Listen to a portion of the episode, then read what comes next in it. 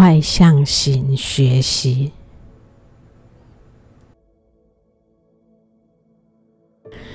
在世界正义院的指导中，不断提到“外向型社区”这词，也强调具有活力的社区不能没有它。什么样是外向型社区？这里就让我们来谈谈这个问题。一天跟朋友聊天，他提到女儿在加拿大读大学的适应问题。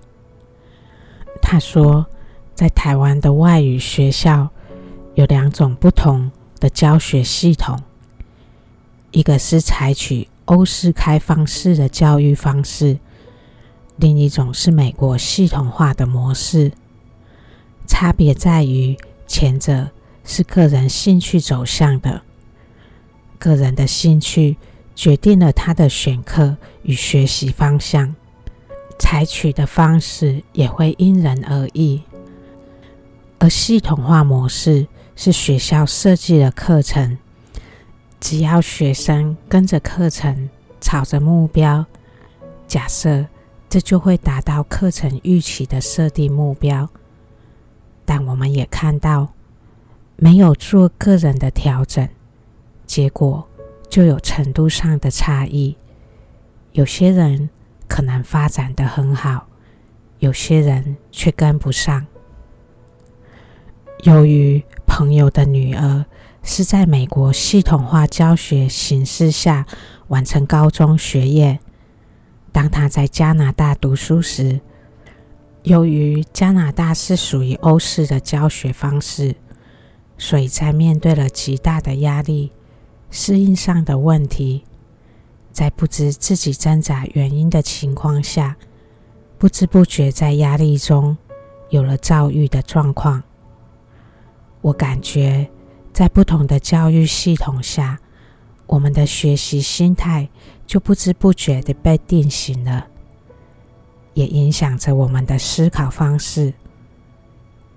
对习惯与自我学习的人，会比较清楚知道自己缺乏什么。接下来要学什么，也会为自己定定学习的目标。而对那些习惯于系统化思考模式的人，就比较希望有特别的指导方法，自己只要照着去做就好。这两种学习心态是不同的。若我们不清楚自己的思考，与学习模式是偏向于哪一个？在磋商时是会产生意见分歧的，这也是我们不断面对挑战的地方。双重目标的社区发展进程，我感觉我们同时要具备这两种学习心态。在个人成长方面，我们要在自己的发展中。学习洞悉自己的不足，也知道自己需要发展什么，能够为自己定定学习的进程。因为内在的发展只有自己最清楚，个人进步是需要开放式的学习心态，而集体行动部分，我们要学习系统化的方式，借着经验学习。我们渐渐清楚发展过程会历经的一些阶段，我们也知道每个阶段需要有什么样的努力。只要社区在自己发展的阶段做出该有的努力，就可以预期结果。这是有明确目标可以共同努力去达成的。但是这种集体行动的系统化，是因为有很多个人学习的经验贡献才能达成的。共同的努力需要每个人在能力上提升的配合，而每个个人能力的提升又回到个人的自我学习，需要个人自己去定定目标。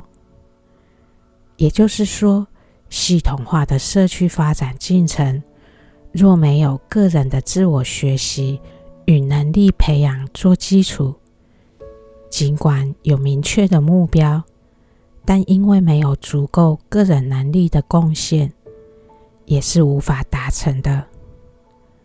所以，个人的自我学习能力与配合社区建构的系统化学习，这两种心态与学习方式，在社区建构是同时需要平衡发展的。再来看看磋商，磋商的共同目标是属于系统化学习的部分，但如果磋商不能达到完全开放，来接受每个人的学习贡献，听取每个人的经验与意见，那也会限制系统化里的学习。所以，鼓励个人的自我学习与能力培养，所得到的更多经验，才能带动系统学习的共同进步。系统化的进步，仰赖开放式的个人学习。个人要有外向型的学习心态，才能提升自己的能力，也带动整体的能力提升。两种学习模式是相辅相成的。所以，如洗课程，我们要同时着重两种学习思考模式。在第一册，我们着重在个人自我学习的发展。所以要养成的习惯，就是自发式的学习心态与习惯。若每个人更清楚第一册的学习目标是自我学习习惯的养成，那我们就会学习为自己定定每一个阶段的目标，以达到那目标。当然，一开始有困难时，我们可以在辅导员的帮助下。去定定自己的目标，这也就是陪伴学习的作用。随着如洗课程，我们也在社区服务的实践中，渐渐被带入系统化的学习，开始认识社区的不同发展阶段及每个发展阶段要培养的能力。这是一个人。想成为社区的核心发展成员所会学习的，我们也开始学习接纳别人的经验，使他人的经验成为自己的经验。在磋商中，我们更扩大了自己的理解，借着磋商而更看见真理的多方多面。在我们的传统教育系统。填鸭式的方式是较死板的系统化学习。若我们未察觉到自己的学习是比较被动型的，我们也会自我局限；而未察觉自己未能以开放的心来吸取别人的经验，使他人的经验能成为自己的经验，这就会成为我们个人成长。及推动社区建构进程的障碍，也是磋商的障碍，真理不能显明的原因。所以，外向型学习，也就是结合开放式与系统化的学习。我们要追求开放式的系统学习模式，这也是研习课程的发展模式。如此。两种学习心态与思考方式的平衡发展，我们就能在磋商与和谐中不断进步。阿博都巴哈说：“磋商的目的必须在于探讨真理。参加磋商的人在表达自己的观点时，不宜声称自己的观点是正确无误的。”而应该将之作为对达成共识的一份注意而呈现出来，因为当两种看法交汇在一起，真理之光就会变得显而易见。火石与钢铁相碰撞，便会产生火花。磋商者需以最大程度的平和、冷静和沉着。掂量自己的观点，在自己发表看法之前，先应该认真考量别人已经提出的观点。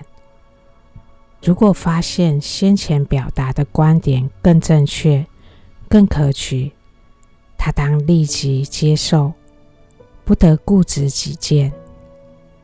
凭借这一智灵法宝，他就有可能求得一致和真理。敌对和分裂是可悲的，因此采纳睿智及明达之士的观点更为可取。若不然，矛盾和争辩便会出现，各种观点各行其事。这时就不得不诉诸司法机构予以决断，哪怕是多数人的意见或共识，也不一定正确。